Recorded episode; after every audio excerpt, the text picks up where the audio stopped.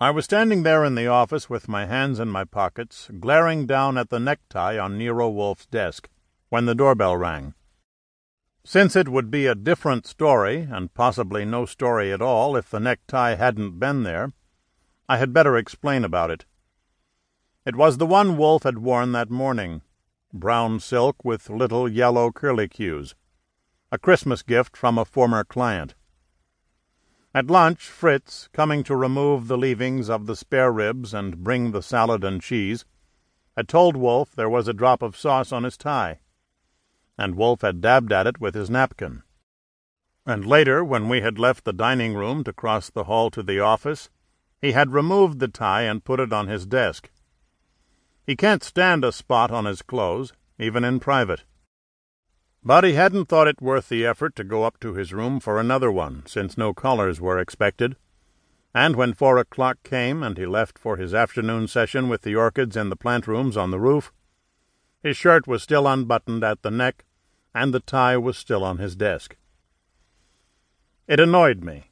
It annoyed Fritz, too, when, shortly after four, he came to say he was going shopping and would be gone two hours. His eye caught the tie and fastened on it. His brows went up.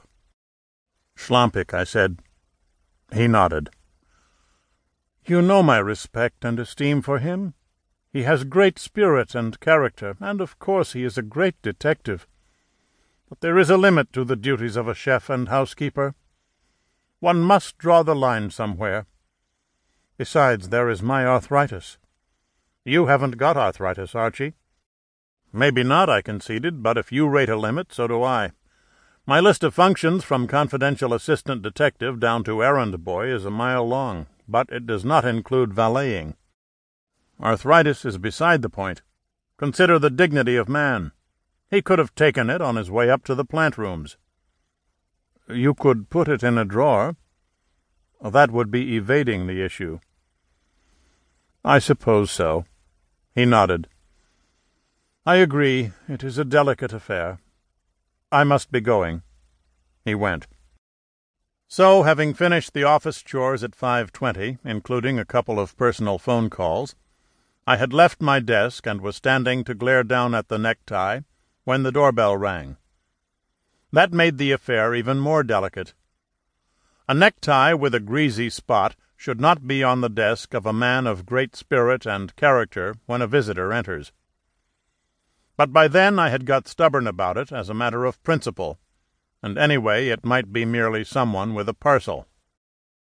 Going to the hall for a look, I saw through the one way glass panel of the front door that it was a stranger, a middle aged female, with a pointed nose and a round chin, not a good design, in a sensible grey coat and a black turban.